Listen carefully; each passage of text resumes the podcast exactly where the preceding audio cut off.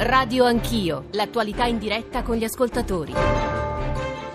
Buongiorno, bentornati, 8.36, Radio Anch'io, Radio 1, Giorgio Zanchini al microfono. Abbiamo avuto una prima parte di analisi, insomma è ancora eh, tutto embrionale, nel senso che i numeri, i flussi veri, eh, l'analisi del voto, le età, i ceti, i censi, i luoghi eh, saranno oggetto degli studi più diversi, degli istituti di ricerca più diversi nelle prossime ore, ma già si cominciano a vedere dei dati, dei numeri interessanti e devo dire che alla luce di quello che ci hanno detto i nostri primi ospiti è ancora più interessante sentire le voci dei politici e degli analisti alla luce di quello che è accaduto non soltanto con il voto di domenica ma anche nelle ultimissime ore. Lo dico perché eh, le, ehm, la mole, le, la messe di messaggi che ci state mandando in questo momento eh, sta virando molto anche sulle decisioni che dovrà prendere il Partito Democratico perché da quel che capisco dalle analisi, nessun governo può nascere se non con un appoggio esterno, esplicito, interno del Partito Democratico stesso, nel senso che né, lo sapete voi ascoltatori meglio di me, ma insomma, né il Movimento 5 Stelle né l'alleanza, la coalizione di centrodestra ha i numeri per governare da soli. E gli ascoltatori, soprattutto quelli del Partito Democratico, elettori iscritti, si dividono molto sulla posizione e anche sulla decisione eh, di Renzi di ieri, ma poi ci sono le analisi più disparate sul Movimento 5 Stelle, sul perché ha vinto, sulla Lega e sul perché ha vinto, sulla Lega e su quello che dovrà fare eh, nel, nei mesi a venire. Noi abbiamo con noi il Presidente della Regione Veneto, Lega ovviamente, Luca Zaia. Presidente, benvenuto, buongiorno. Buongiorno e grazie per l'ospitalità, buongiorno a tutti. A lei. Ehm, come dicevo, stamane vorremmo dare molto spazio agli ascoltatori e quindi vorremmo far ascoltare a Luca Zaia almeno due WhatsApp audio e un'ascoltatrice da Trento. Ecco i WhatsApp audio. Buongiorno, centrodestra e grillini non hanno i numeri, per cui dovrebbero mettersi assieme, guardare i programmi, trovare quelle 4-5 cose che hanno in comune, farle e poi tornare a casa e si rivota. Buongiorno. Buongiorno e grazie per la trasmissione, Leopoldo dal Veneto. Due riflessioni. La prima è relativa eh, al voto, quindi 5 Stelle e Lega, un'analisi, e la seconda di prospettiva.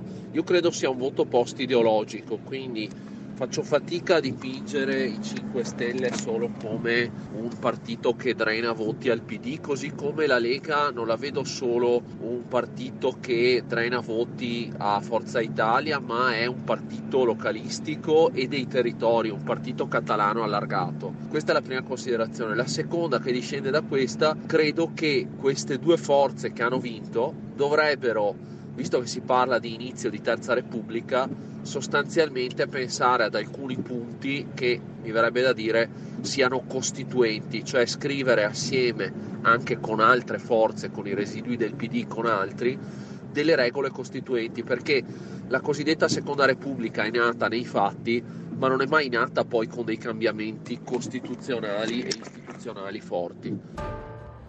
Maria Teresa da Trento, benvenuta, buongiorno. Buongiorno. Ci dica. C'è poco da commentare. Il seggio di De Gasperi a Trento è andato alla Lega. E non era mai stato così? Non è mai stato così. Il seggio alla Camera Eh. di De Gasperi. E lei lo vive dal tono della sua voce come una specie di sconfitta storica epocale. Non sono la sola. Grazie. Maria Teresa, grazie a lei. Eh, Luca Zaia, il tono era veramente catacombale, quello di, Ma- di Maria Teresa, su, su- su- forse sul, sul valore simbolico di quello che è accaduto, accaduto al seggio di De Gasperi. In realtà moltissimi seggi, anche storicamente molto significativi, simbolici, hanno cambiato di segno. Credo quello faccia parte del gioco della democrazia. Ma insomma, Luca Zaia, oltre ovviamente, immagino, a celebrare quello che gli italiani vi hanno consegnato domenica, a questo punto però ci sono molti problemi pratici che in parte sono stati sfiorati dagli ascoltatori. Presidente. Ma guardi, mi spiace per la signora, eh, come si dice, solo i pessimisti non fanno fortuna, evidentemente questo adagio non, non- non l'ha mai sentito. Devo dire che De Gasperi è stato un grande difensore della Costituzione repubblicana che è stata fatta esattamente 70 anni fa. Se gli amici di De Gasperi, arrivati dopo, avessero gestito la Costituzione in maniera autenticamente federalista, come del resto è scritta, oggi magari in quel seggio di Trento ci sarebbe ancora qualche amico di De Gasperi. La verità è che la gestione centralista porta alla ribellione, perché è esattamente quello che è accaduto. Per quanto riguarda, guardi, io non sono un analista, sono un uomo da cantiere, faccio l'amministratore da sempre. Dico che i numeri oggi non ci sono, è evidente, il dato di fatto è che nessuno delle- dei tre schieramenti, grillini, centrodestra e centrosinistra, ha il 40% per avere la maggioranza nelle, nelle due Camere. Per cui direi che ci sono dei passaggi che dobbiamo valutare con, con, serietà e assolutamente con obiettività. Le elezioni di due presidenti della Camera ci daranno già un'indicazione se sta accadendo qualcosa, delle due Camere, no? Camera, scusi, di Camera e di Sì, Senato. sì.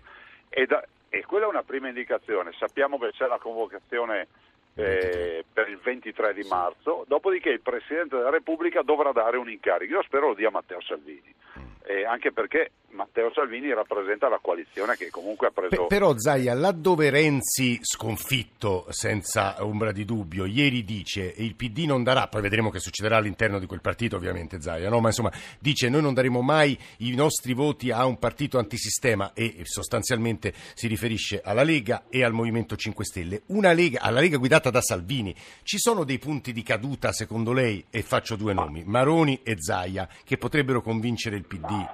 Ma non rientra proprio in nessuna logica, in nessun ragionamento. L'unico nome che esiste è Matteo Salvini, ma non, ma non per ossessione personale o per fanatismo, perché è un dato politico e lui è colui che ci ha messo la faccia e ha dimostrato che si esce dalla- dall'ottica delle casacche politiche si va verso il popolo, si va verso una politica delle leadership.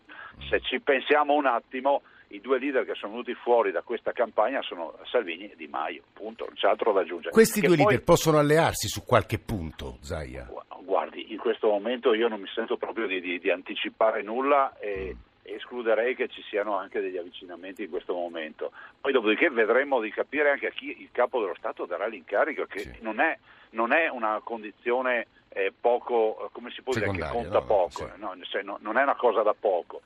Dico anche che è fondamentale però capire quando Renzi dice ma eh, denigra la Lega, dico Renzi venga in Veneto, venga a vedere come amministriamo in Lombardia, venga a capire perché i nostri cittadini a, ma- a mani piene eh, danno consenso, perché noi dove abbiamo un amministratore sappiamo che abbiamo un presidio, un presidio di buon governo. Senta Zaia, lei non è il leader della Lega, l'ha detto abbondantemente, il vostro leader è Matteo Salvini, a lui dovrebbe essere dato l'incarico. Se Mattarella vi chiedesse, chiedesse a Salvini e ai 5 Stelle di cedere qualcosa per formare una maggioranza, eh, lasciamo stare che la risposta la dovrà dare Salvini, ma la sua posizione quale sarebbe Zaia?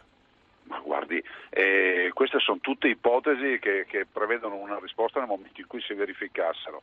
Cioè, eh, oggi bisogna avere i piedi per terra e capire che la Lega ha una grande respons- responsabilità, un grande consenso che ha avuto al nord e in- nel resto dell'Italia, perché non dimentichiamoci l'esploit che abbiamo fatto nelle altre regioni e i programmi che per noi sono seri, noi ci siamo presi degli impegni con i cittadini. Guardi, Rousseau nel contratto sociale, visto che i 5 Stelle non Sì, citano sì. sempre Rousseau, Eh, beh, glielo, ci- glielo Eh. cito io Rousseau dalla parte giusta. Nel contratto sociale Rousseau diceva che il popolo delega qualcuno a rappresentarlo e quando questo qualcuno non lo ra- le banalizzo il concetto, Vabbè. non lo rappresenta più, gli toglie la delega. Ecco, a noi il popolo ha dato una delega chiara per fare delle cose chiare. Per noi qui autonomia vuol dire consenso della Lega, vuol dire territorio. Quindi noi ci aspettiamo l'autonomia. da- Perché da avete, questo vi- ah, perché avete vinto Zaia?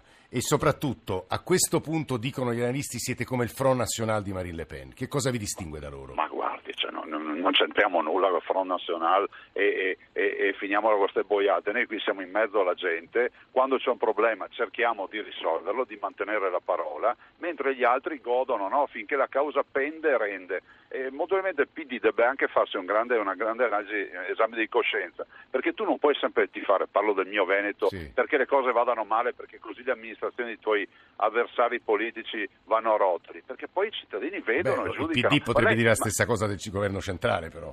Ma guardi, ma sì, il governo centrale, voglio ricordarle, eh, Zanchini mi perdoni se, se ricordo deve, questo deve, non a deve, lei. deve. ma- No, ma- eh, ma io lo- sbaglio come? eh. No, no, no, Eh. no, ma eh, approfitto di questa sua dichiarazione che non c'entra nulla con... eh, poi- Poi lei dice giustamente, ma ricordiamo ai cittadini italiani che il PD, direttamente o indirettamente, governa questo paese dal 12 novembre 2011, esattamente da sette anni. Cioè tu dopo sette anni non puoi andare in tv e fare dichiarazioni che sembra che tu sia arrivato ieri mattina, perché non ti crede più nessuno. Ma come si fa a fare una campagna nel mio Veneto contro il, il referendum per l'autonomia? Come si fa? Come si fa ad ardire ai cittadini a non andare a votare? E i cittadini come ti hanno risposto? Hanno fatto le code davanti ai seggi. Vuol dire che sei fuori dal, dal contesto, fuori dalla storia. No, devo dire stanno arrivando moltissimi messaggi dal, dal Veneto, vanno soltanto dal Veneto, che appunto chiedono governo e chiedono qualche sacrificio pur di governare, Zaia. Eh, guardi, eh, io penso una cosa, che noi abbiamo dei progetti, so, che, so come la vede Matteo Salvini su queste partite, i progetti vengono prima di tutto. E dopodiché lasciamo la palla a lui, ma soprattutto rispettiamo anche l'autonomia del Presidente della Repubblica che indicherà eh, un uomo o una donna per fare le consultazioni. Il mandato esplorativo lo darà qualcuno e noi tifiamo e siamo anche convinti che chi dovrà avere questo mandato è sicuramente Matteo Salvini. È stato molto chiaro. Luca Zaia, governatore del Veneto, grazie per essere grazie stato con noi a Radio Anch'io. Ci stava ascoltando Domenico De Masi, emerito di sociologia del lavoro alla Sapienza di Roma. Professore, buongiorno, benvenuto. Voi, buongiorno. Oggi c'è una sua intervista che mi permetto di definire, non lo dico diciamo per Salamelecchi, ma perché lo è nei contenuti di grandissimo interesse sulla stampa di Andrea eh, Carugati e il cui titolo è Il Movimento 5 Stelle come il Partito Comunista di Berlinguer al sud ha conquistato i proletari e dentro ci sono alcune risposte che credo sia opportuno riprendere eh, con il professor De Masi. Prima però vorrei farvi ascoltare un passaggio dell'intervento della prima parte della trasmissione di Lorenzo De Sio, eh, scienziato della politica della LUIS, che credo sia eh, piuttosto interessante riascoltare. Eccolo. Secondo, me, secondo noi qual è la cifra di questo voto? La cifra è sostanzialmente l'espressione di delle importanti inquietudini da parte degli elettori sì. e la manifesta incapacità dei partiti tradizionali di dare risposta a queste inquietudini. Le province col più alto livello di disoccupazione sono quelle dove sale il voto al Movimento 5 Stelle. Eh, certo. Le province con aumento recente del numero di immigrati sono quelle dove è più alto il voto alla eh, Lega. Un WhatsApp audio, poi un ascoltatore e poi il professor De Masi. Ecco il WhatsApp audio. Buongiorno Francesco da Catania. Io direi che è ora di smetterla di dire che il Sud ha votato 5 Stelle perché per il reddito di inclusione, perché il Sud non vuole fare niente, non vuole lavorare. Qui al Sud c'è gente che lavora. Io personalmente sono autista, faccio 15 ore al giorno di lavoro. Il Sud ha votato 5 Stelle perché è stanco della vecchia classe politica, stanco di tutte le promesse che questi signori ci hanno fatto e non le hanno mai mantenute. Stanco di vedere delle campagne elettorali dove si azzuffano, è un voto per, per sperare in un cambiamento. Salvatore da Roma, buongiorno. Eh, buongiorno. Ci dica. Sì. Penso che i 5 Stelle e la destra di Salvini abbiano fatto una marcia trionfante perché hanno fatto delle grandi promesse elettorali. Ora eh, queste promesse vanno mantenute ovviamente e mm. quindi eh, quando si parla di reddito di cittadinanza poi si dice si realizzeranno attraverso dicono i tagli agli sprechi, ma, io, ma, noi sappiamo che si parlerà poi di tagli ai servizi, di tagli alle pensioni superiori a 2.500-3.000 euro, oppure parlano di formule generiche di economia espansiva, oppure dall'altra parte vogliono mettere 600.000 extracomunitari fuori, o fantasie economiche come la flax tax. Tutto questo inevitabilmente porterà nel momento della realizzazione a una caduta di consensi. Scusi Salvatore, allora lei, è un elettore, lei è un elettore del PD? Dato il voto PD. Scusi, e secondo lei il PD chi dovrebbe appoggiare se a mio avviso deve marcare le sue distanze da questi progetti e dopodiché deve dare un aiuto al Paese una volta che è definito la sua posizione rispetto Quindi all'opposizione sempre e comunque? All'opposizione marcando, ma se necessario poi darà il suo appoggio, ma definito. Grazie. Ha fatto bene Renzi, che è stato un ottimo primo ministro, un pessimo politico perché poi Salvatore, no, è molto chiaro. Citavo eh, l'intervista a Domenico De Masi della stampa, un paio di passaggi credo sia opportuno leggerli. Il voto ci dice che la metà degli italiani italiani in una condizione di disagio, che si esprime a favore di Lega e Movimento. Gli elettori del Movimento hanno oggettivamente un reddito medio più basso di quello degli altri partiti, soprattutto al sud. Al di là di come ognuno di loro si collochi in uno schema destra-sinistra, l'elemento che prevale è la condizione sociale, che in larga parte è quello che una volta si chiamava proletariato. E poi eh, io credo che il Movimento sia un fenomeno duraturo e durerà perché il disagio sociale in Italia non è un fenomeno destinato a chiudersi in tempi brevi. Siamo un paese arretrato con il 23% di laureati, numeri che ricordano alcuni paesi africani. Però forse, professor De Masi, il movimento e il suo successo non si spiegano solo così, no professore? Beh, questo è ovvio, mm. eh, deve capire che io ho una deformazione sociologica per cui tendo a vedere soprattutto quell'aspetto lì, poi ci sono gli aspetti politologici, psicologici, sì. economici e così di seguito.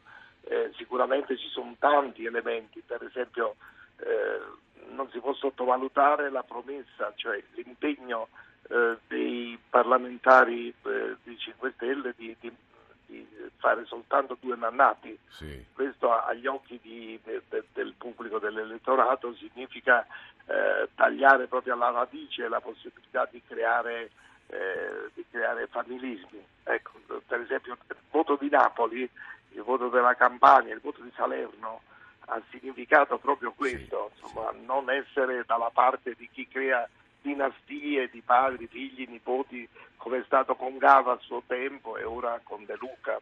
Qui sono tanti gli elementi. Eh, Eh, eh, E devo dire che gli ascoltatori stanno battendo molto su questo, De Masi. Ad esempio, ecco che il potere in Italia passi, diciamo, ai settori eh, tradizionalmente e storicamente esclusi dalle leve del potere. Questo fa impressione perché lei faceva il paragone al PC di Berlinguer, insomma, le storie sono diverse, però è interessante, no? Le storie sono diverse, però se ci pensa, eh, i 5 Stelle anche nelle altre elezioni hanno avuto voti soprattutto nelle periferie. Per esempio qui a Roma il PD ha avuto eh, maggiori voti al centro e ai Parioli, mentre i eh, 5 Stelle in periferia. L'elettorato dei 5 Stelle è un eh, elettorato fatto sia di giovani che di anziani, sia di donne che di uomini, però prevalentemente con reddito basso e soprattutto il reddito basso oggi significa insicurezza. L'insicurezza è la radice del proletariato. Proletario non significava e non significa chi non mangia questa mattina, è chi non è sicuro di mangiare domani. L'insicurezza è il minimo comune denominatore che si è creato con il neoliberismo e io credo che Renzi sia stato punito per il fatto di aver fatto fare al suo partito un passo successivo a quello che fece fare Berlinguer. Berlinguer sportò- eh, spostò il Partito Comunista da comunismo a socialdemocrazia e Renzi l'ha spostato da socialdemocrazia a neoliberismo. Con quali in particolare, secondo lei, strumenti? Il Jobs Act? Beh, eh, eh, in Italia è diventato simbolo qualcosa che poi sulla sostanza eh, insomma, non lo era, diciamo, però il- l'articolo 18 è stato un grande simbolo perché, perché è stato conquistato in eh, una serie di lotte. Tenga conto che eh, Per- però, professor De Masi, mi permetta Sì, un'obiezione. prego. In molti paesi solide socialdemocrazia del nord Europa l'articolo 18 non c'è, ma nessuno ne fa un totem. Non c'è perché non ce n'è bisogno, perché c'è la piena occupazione. L'articolo 18 eh, è necessario quando eh, c'è molta tentazione per motivi di crisi da parte dei datori di lavoro di risolvere i problemi aziendali licenziando. Eh, lì la situazione eh, è diversa. Eh, professor De Masi, un, un altro punto credo importante perché stanno scrivendo moltissimo gli ascoltatori su questo, il reddito di, di cittadinanza, obiettivamente una mossa che ha credo pagato molto, di enorme interesse anche dal punto di vista economico, non è pericoloso per il mezzogiorno? Questo lo faccio un po' l'avvocato del diavolo, eh, professor De Masi. Ma sai, io sono meridionale su questo. a, suo tempo, insomma, parecchi anni fa, scrissi un libro intitolato L'ozio creativo. Eh, E mi ricordo che sole 24 ore l'ho recensì dicendo, beh, è chiaro che De Masi parla di ozio perché è napoletano. No, io credo che nessuno più dei poveri è costretto a lavorare moltissimo per guadagnare pochissimo. Questo l'aveva notato già Jesse White Mario alla fine dell'Ottocento, quando venne da Londra per studiare la miseria a Napoli. No, io credo che il reddito di cittadinanza sia importantissimo per quella fase di passaggio dal, non lavoro, al non dal lavoro al lavoro. Eh, cioè è quell'intercapedine che serve a un disperato che ha perso lavoro di cercare lavoro con una certa tranquillità, diciamo. Professor De Masi, c'è un'ultima domanda che in realtà è un eh, disperato appello di Agostino, attivista movimento di Genova, in cui dice ma perché di fronte a dati così strabilianti Mattarella non dà subito l'incarico a Di Maio? E qui c'è la spiegazione perché Di Maio e i 5 Stelle, nonostante l'ottimo risultato, da soli non hanno la maggioranza per governare il Paese. A suo avviso quale può essere la via d'uscita, professore? Ma in questo caso sono due le vie d'uscita, per il movimento soprattutto. Eh, una via d'uscita è quella di avere l'incarico e eh, fare tutto il lavoro di esplorazione che occorre. Eh, se per caso il movimento non dovesse trovare consenso negli altri partiti, Sì. e credo che sia difficile trovarlo dal momento che ha già i suoi ministri e quindi non ha Esatto, poltrone esatto, da, da distribuire. A quel punto avremmo non una grande forza di governo ma una grande forza di opposizione. E anche in questo ci sarebbe una somiglianza col vecchio PC perché il Partito Comunista è stato un partito fortissimo all'opposizione per 40 anni e che ha fatto l'opposizione in modo talmente intelligente da ottenere la migliore sanità eh, d'Europa, eh, lo statuto dei lavoratori e, e, e così di seguito. Eh, eh, e quindi questa può essere una delle prospettive, in effetti, dei due scenari possibili. Domenico De Masi, grazie per le sue parole stamane qui da noi a Radio Anch'io. Grazie noi adesso, subito dopo il GR1 delle 9, non prima di aver ricordato, ci sono arrivati delle interessantissime segnalazioni con dei post e dei link molto interessanti sui rapporti tra Lega e Front Nazionale. Ovviamente sono voci di ascoltatori critici rispetto all'affermazione eh, di Zaia ai nostri microfoni che ha detto essere una fake news qualsiasi rapporto con il Front Nazionale. Dicevo adesso i due sconfitti. Partito Democratico e Forza Italia. 335 699 2949 per sms, whatsapp, whatsapp audio. Le ultime notizie con il GR1 delle 9 e tornate assieme a Radio Anch'io.